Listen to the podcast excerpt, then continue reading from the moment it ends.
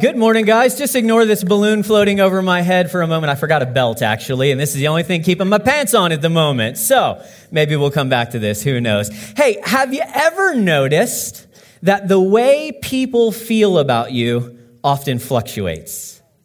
That day to day, the way people seem to see you, the love that they have in their heart for you, whether they're pleased or angry with you, whatever it might be, day to day, the way people feel about you, it tends to fluctuate, doesn't it? Sometimes you show up in people's lives and they seem to be full of love and admiration and respect for you. You know, they just feel good. They're swollen, they're swelling with love and positive joy when they see you. And then some days it's like, people, I don't know what you did. I don't know how you angered them. I don't know how you frustrated them, but somehow you show up in their life someday and they just feel deflated. It feels like something is missing from the relationship. Have you ever experienced that before? I certainly have. Um, maybe it's at work, right? And you nail a presentation. You just do such a good job, and your boss, your boss loves you. You just walk around with your chest puffed out in the office because you know the manager saw you kill it. You did such a good job his appreciation, his feelings, his love for you. It's, it's large, it's grown because of the way you perform. Then maybe the next week, like I often do, you miss a deadline. And it's like whatever the manager was feeling, the boss is no longer feeling anymore. It's kind of deflated. Something has fallen by the wayside. If you're a teenager, this happens all the time. You do your chores for once so you do your chores and mom and dad are pumped. They're so proud of you. They feel great. The house looks clean. You feel good about yourself because you did something you know you were supposed to do. And then later that day, you give your brother a wedgie.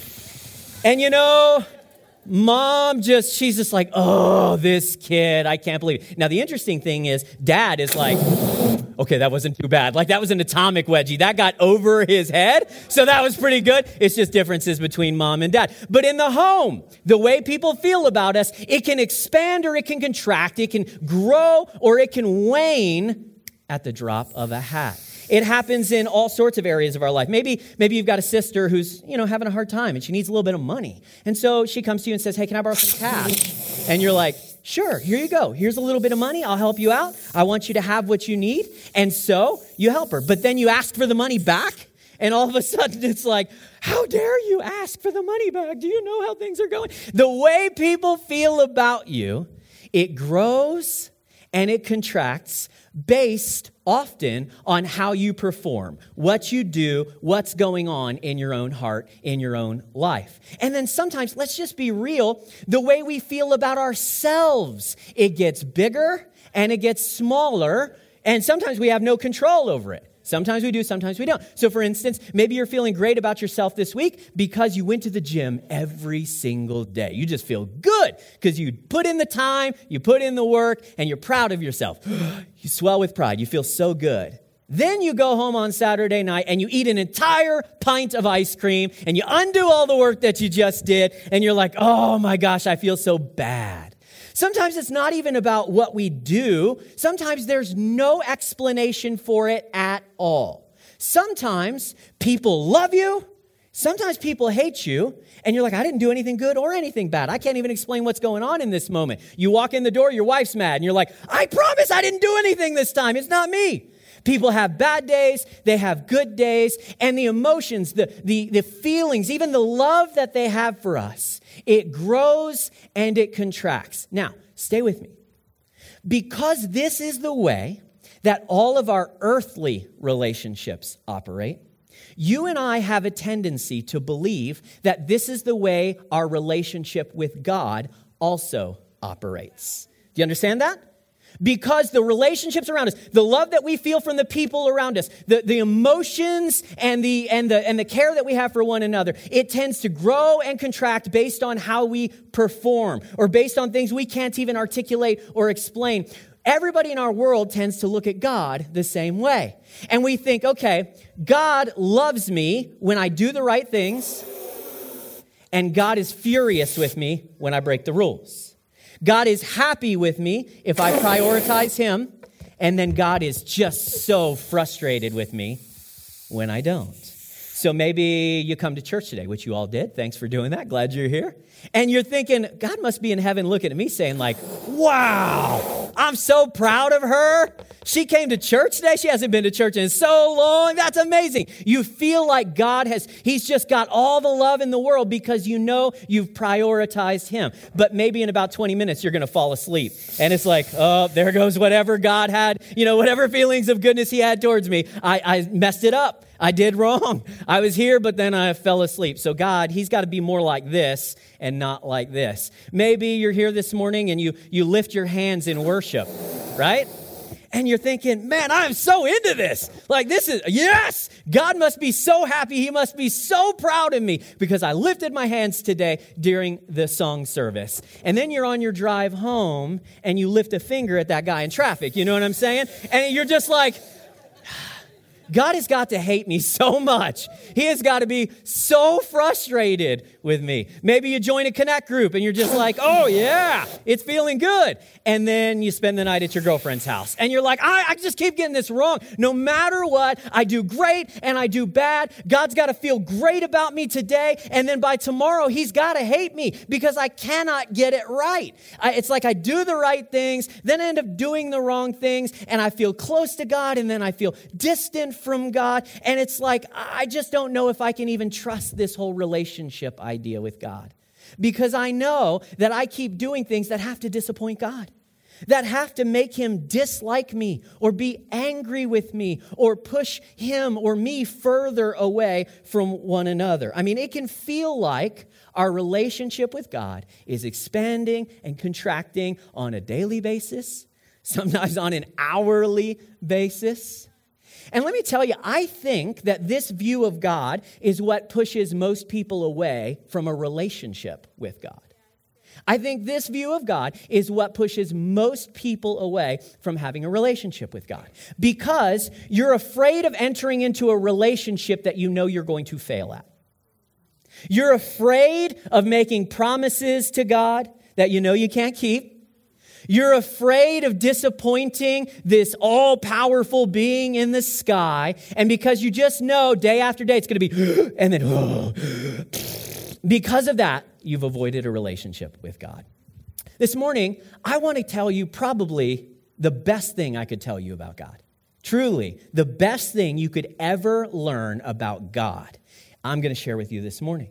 And if you'll really lean in, and if you'll come to understand what I'm about to say to you about God's love and the nature of His love, it will change the way that you see God. You will leave here wanting a relationship with God, not fearing a relationship with God. You'll show up next week and you're like, now I understand why these people seem so happy, crazy, excited. I get it because now I'm understanding who God is and what his love is really like. So, in order to help you better understand God and your relationship with him, I want to point you to one verse in the Bible. I'm just going to teach on one verse today. And it's the most famous verse that's ever been written. It's John chapter number 3 verse 16. Now some of you guys are like, I don't know anything about John 3:16. And some of you are like, John 3:16, is this guy for real? I learned this way back when I was a kid in children's church. You're going to tell me something I've never understood about God from the most basic verse in the Bible? I think so. Will you, will you at least let me try? Will you bear with me? John chapter number 3, verse 16. John is one of the stories about Jesus' life. There are four of them in the Bible. Four books of the Bible tell the stories of what Jesus said and did when he was here on earth 2,000 years ago. And they're written mostly by his first century followers. John was one of the original cats. He actually walked around and heard Jesus say and do all of these things. And so he writes them all down so that people, you know, dozens, hundreds, thousands of years later would know what Jesus said and what he did. And in John chapter number three, he's recording a conversation that Jesus has with a religious leader in his day. Okay? So this is a conversation. And the verse that I'm going to read for you is Jesus speaking about himself. Okay? So he says here in John chapter number three, verse 16, For this is how much God loves the world, that he gave his one and only Son so that everyone who believes in him will not perish, but have eternal life. How many of you guys have heard that verse before? Okay, a few of you have, and some of you haven't, and that's totally okay. I remind our folks all the time nobody is born knowing the Bible. You understand? We all learn at some point, and so there will always be a first time that somebody hears John 3:16, and today's your day. So in this passage, this famous verse, Jesus sets up a tension. And if you really think about it, this tension is mind boggling. I've highlighted the first phrase there in this verse because it is so darn hard to believe. It says, God loves the world. God loves the world. Now, if we were to just kind of glance over that, just superficially read it and move on, we might think to ourselves, oh, well, that's nice. God loves the world. How, how nice is that? But how many of you guys know the world is not always very lovable? God loves the world, but the world is not always very lovable. Let me give you a few examples, and I don't have to name a lot of these because you know them all by heart already. The world is not always very lovable. People start wars with one another, people take advantage of one another. We're not all that lovable all the time. People steal from one another. People worship false gods. People have created pickle flavored ice cream. Like, what are we doing? What are we doing here on earth? It's an abomination. We're lucky God has not wiped us out. Did you go to the Stampede and see that pickle flavored ice cream? It's literally pickle ice cream with a giant pickle with dill sprinkled on top. Oh my goodness. The world is not always lovable in little ways and in big ways, the world is not always lovable. And yet, do you see what Jesus says here in John chapter number three? The world is not always lovable. I'm not always lovable. And yet, God always loves the world. God always loves me. It makes me wonder how can this be? You know what I'm saying? Like, again, all of our relationships in life are constantly expanding and contracting. They're growing and they're slowing. They're waxing and they're waning. And it's all based on how well we perform, how well we treat one another. And then the scripture goes to great lengths to point out that we don't perform, we don't treat God particularly well, we end up breaking the rules more often than we keep the rules, and yet, despite the fact that we're not very lovable, God still loves the world. The reason that this is true is found in another book of the Bible, 1 John chapter number 1, verse 8. And in 1 John 1 8, the same John that wrote John 3 16 that we're reading about a moment ago, he makes this super simple statement. He says, God is love. God is love. It's one of the simplest and most profound statements in the Bible. It's amazing to me. I have people all the time and they're like, Dan, I picked up the Bible, dude. I tried to read it, but oh, I didn't understand a word of it. If you went to John chapter number one, verse eight, you'd understand. God is love. Now, I want you to notice a few things here, okay? The scripture does not say that God merely feels love, it doesn't say that.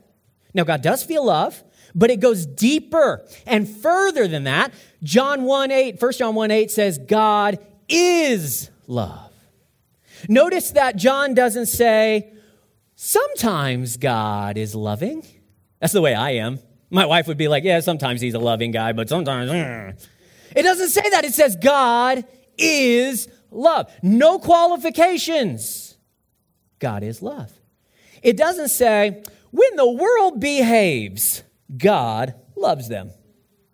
When people do right, when they follow the great commandment, when they go to church and lift their hands, when they don't lift their finger at the guy in traffic, then God loves the world.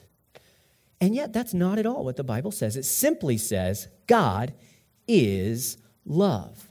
Now, this is so important. Please, like, if you get nothing else, I hope you'll understand this. God's nature is love. God's nature is love. That is who he is fundamentally. That means there that God is never not loving. If you're an English teacher in here, I'm sorry I used a double negative. God is never not loving. I'm going to say that one more time. God is never not loving. He always loves the world because that is his nature. His character will not let him do anything else. He cannot do anything but love this sometimes unlovable world. Now, this might be a little different than what you've heard about God in the past. Maybe you've been to Christian churches and uh, you got a different picture of God. Maybe you come from a different religious background. And in your religion, God was always pictured as like just on the verge of doing something crazy. You know what I mean? Like before I became a Christian, when I was 16, 17, 18 years old, and I first started going to church and I was kind of exploring all of these things, I walked in the door of church not believing that God is love. Somewhere along the way, I got the impression that God is angry. You know what I mean? God is pissed, if I can say. He's just mad at the world. I thought that God must be up in heaven and he's got like a lightning gun. I don't know why. I'm a boy, so I just like, God's got a lightning gun. Also, I'm an American. So, anyway, God is, it's true. So, God is up in heaven and he's watching. And he is literally like, I dare you to step out of line. Oh, oh I, I wish you would. I wish you would. And the moment we do, he zaps us, right? That's what I assumed a relationship with God was actually all about. And that made me so scared to begin a relationship with God because I knew good and well that if I made a decision for Jesus, that I would somehow pop up on his radar, you know? And he'd be like, oh, Dan wants to say he's one of my followers. Well, let's just see how serious he is about it. And inevitably, when I messed up, when I stepped out of line, when I broke the rules, when I didn't live like Jesus, I just assumed God was going to say, I knew this was coming, and that was it. I was going to get zapped. This is what I assumed a relationship with God is like. And I bet many of you have felt the same way that you could have God love you so much, but then if you step out of line, it's all coming down on you. And yet, the Bible never says God is angry. The Bible says God is love. Now, it's important that we point out God does get angry. So maybe you're familiar with the Bible. You're like, I don't know, there are some times where God seems pretty ticked off. Yes, you're right. Because anger is a natural component of love. If somebody hurts your children, how are you going to feel? You'll be furious. So it is with God. His anger doesn't negate his love. And although God gets angry, God is not angry. God is love. So, can I show you something? Most of you think if I do right, God's going to love me. It's going to be full. This relationship's going to be wonderful. And the moment I get it wrong, it's all just going to shrivel up and die. My friends, there is nothing you could do to make God love you any more than he does right now. And there is nothing you could do that would make God love you any less than he does right now. Because God is love. It is his nature, it is his unchanging character. Again, we base our relationships on how we perform, how we treat one another, how well we hold up our end of this deal. But this is not what a relationship with God is like. In fact, I'll give you one principle and it summarizes the entire Christian faith. You can walk out of here and you're like, yep, I totally understand Christianity if you understand this one thing. Now, I taught this lesson at a youth camp a few weeks ago, and I told the kids then, I'm going to give you the high school version of this principle. And then, because there were middle schoolers in the room, I'm going to give you the middle school, the junior high version of this principle. And I'm going to give you guys both anyway. And I don't want you to feel bad if you resonate with the junior high version of this. That's okay. There's nothing wrong with this at all. This one principle explains God's love in a way that summarizes the Bible, the life and teachings of Jesus, and what Connect Church stands for. You ready for it? God's love is based on his character and not my behavior. I've said that a few times around here before because this is it. This is the bottom line of our faith. God's love is based on his character and not on my behavior. Now, if you're like, I don't know, man, I, am not quite catching it. What do you mean? What does that entail? Then check this one out. This is simplified. God loves me even when I'm not very lovable. Man, if you walk through life believing that, even when I'm not lovable, even when I get it wrong, God still loves me. This is the fundamental underlying truth of what it means to be a Christian. When we invite you to become a follower of Jesus, we're not saying, sign up and keep all of these rules, and you better, or we're not saying, hey, you better give us all your money, or hey, you better serve week in or week out, or our, our love and affection for you is just gonna. No, no, no, no, no. When we ask you to consider following Jesus, what we're asking you to consider is a relationship with God in which the love is based on his character and not your behavior. So, can I tell you something? That means that a relationship with God, his love for me, is not summarized by this balloon that is unstable, unsteady. It bursts unexpectedly. God's love is not like this that grows and contracts day in and day out based on how good I'm following what the Bible says. No, no, no. A relationship with God. God's love for me is based on this stupid balloon that's been floating above my head this entire time. It is steady, it is stable. It never grows any bigger and it never shrinks any smaller because God's fundamental character, His nature is love for all of His children, for all of His creation. There is no change day in and day out. God does not love me any more when I obey. God does not love me any less when I disobey. This is what God's love is like in your life. Can I tell you something? That means that on your very best day, God's love has been hovering over you just like this. And on your very worst day, the day you never talk about, the day that fills you with regret and anxiety, the secrets you keep, the skeletons in your closet, during those days, God's love was hovering over you. When you get it right, He is with you, full of love. When you get it wrong, God is still with you, full of love. Listen, if you draw close to God, you are going to feel and experience his love. But can I tell you something? If you try to pull a Jonah and you're like, I'm gonna get away from God, leave me alone, let me do my own thing, what happens? His love continues to follow you. It will be with you no matter where you go, no matter what you do. You cannot run away from God's love. So I think it's time for some of you to quit running because you ain't gonna get away. He loves you too much to let you go. You make a decision today, God's love's going to be there. You walk out the door, God's love's going to be there, even if you don't choose to follow Him. But I can't understand why anybody would not want a relationship with God that is based on His character and not our behavior, in which we have unconditional, never ending, overflowing love. It just boggles my mind that anyone would say no to that kind of relationship. I think it's because many of us still have the idea that God's love is based on our behavior and it expands and it contracts based on how well we perform. And, and, and in truth, like this is the way most religions operate. Um, I'll just tell you this is what separates Christianity from every other belief system on the planet because in most religions you have to do these things and then God will accept you. But in Christianity, we know that we are accepted by God. Then we get to do these things to make a difference in the world.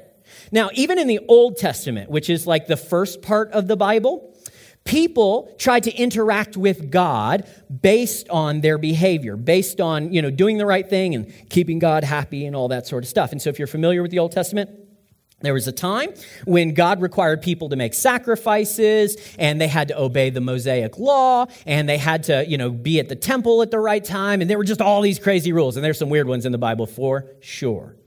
And the reason that God did that, the reason He let people try to relate to Him on the basis of their behavior, and He did this for like 2,000 years. And the reason he let it go on for millennia was because that's how long we needed to see that if a relationship with God is based on my behavior, I'm in trouble. Because I am not going to get it right. I am not going to be where I'm supposed to be. I'm not going to say the things I'm supposed to do. I'm not going to love people the way that I'm supposed to love them.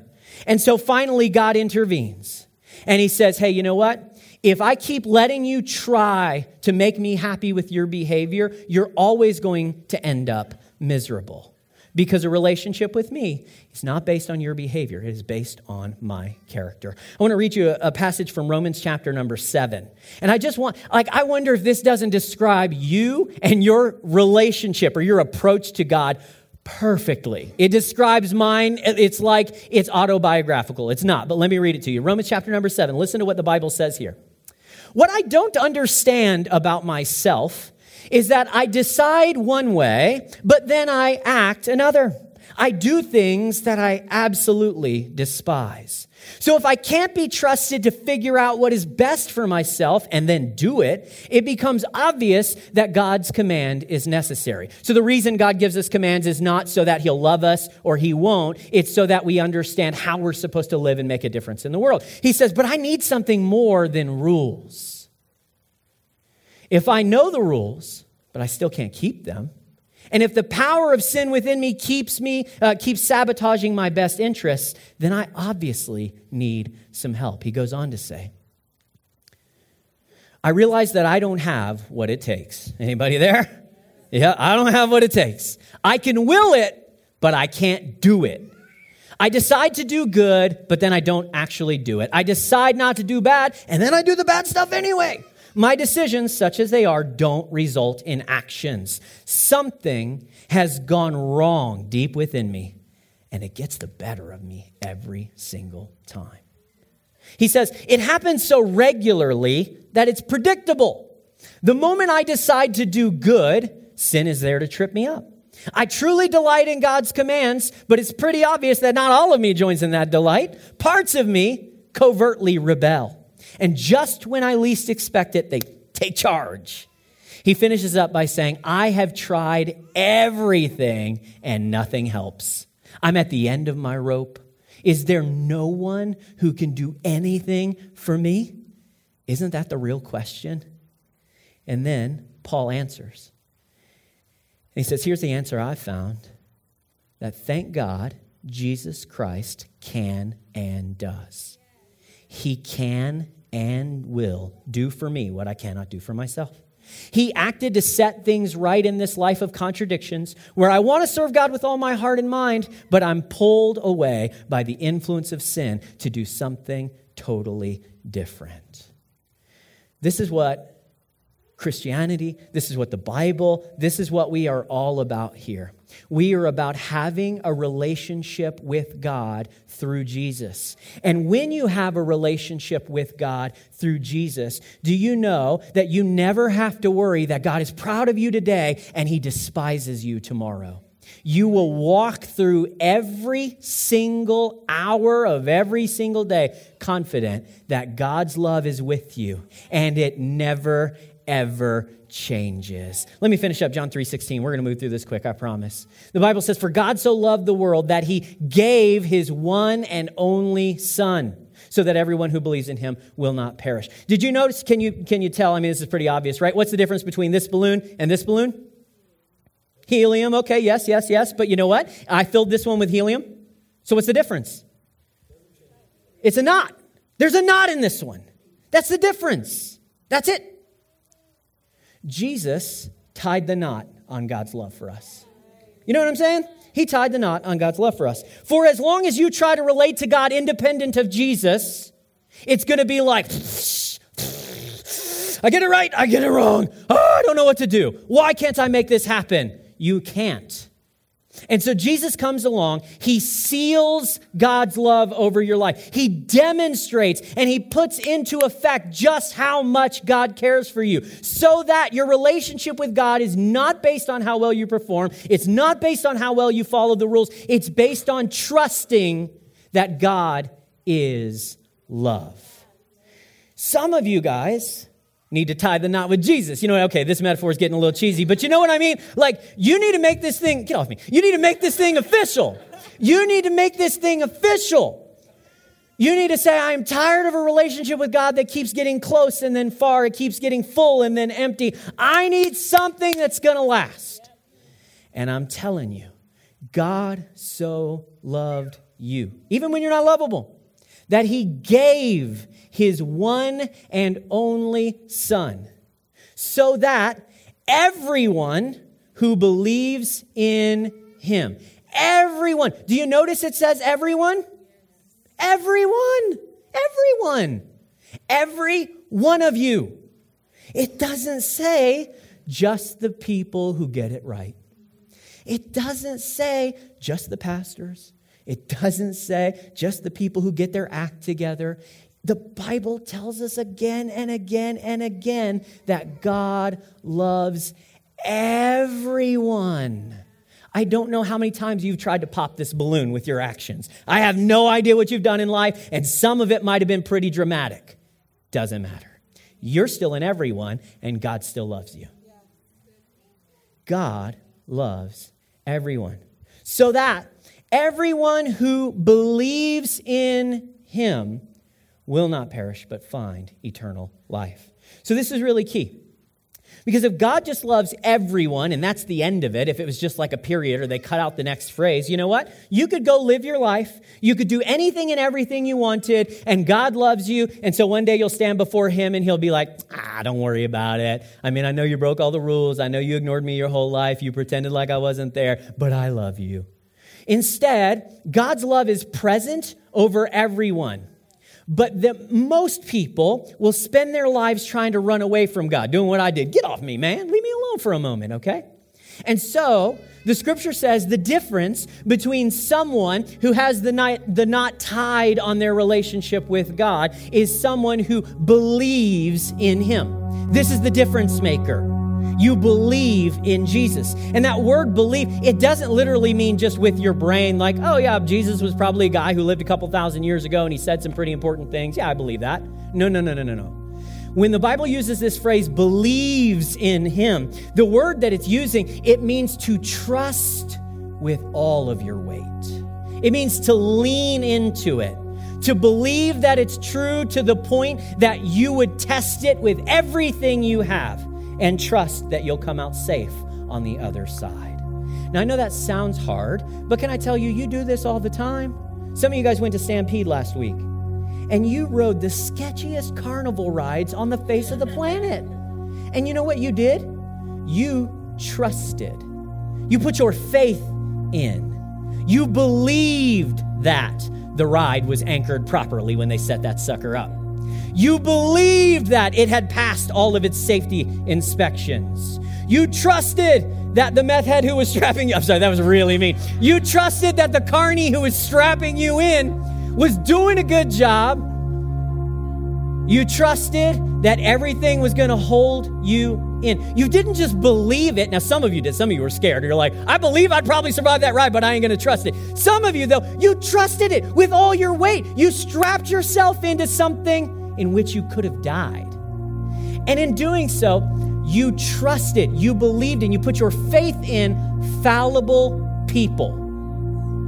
So it boggles my mind that we wouldn't put our trust or our faith in an infallible God so that we could live.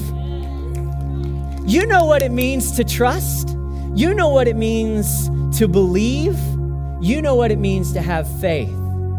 And today I want to encourage you to do it, to put your trust and your faith in Jesus as your Lord and your Savior, the one who ties the knot on your relationship with God, the one who will change the way that you see yourself and God from this day forward. Because the final promise of this verse is that everyone who believes in Him will not perish, but have eternal life. I don't have a lot of time today to explain to you what eternal life means, but usually it gets reduced down to if you're good, you'll go to heaven when you die. That is not what eternal life means at all. The eternal life that Jesus promised us does not start at some distant point in the future, it starts in the here and now. When you receive eternal life from Jesus, your soul is healed. Your heart experiences healing. Your mind experiences renewal. Your relationships start to thrive. You start to desire to have fellowship or relationship with God. It literally changes everything from the moment you place your trust in this idea that God is love. Let me give you the bottom line and I'm going to pray for you. We have eternal life because of God's eternal.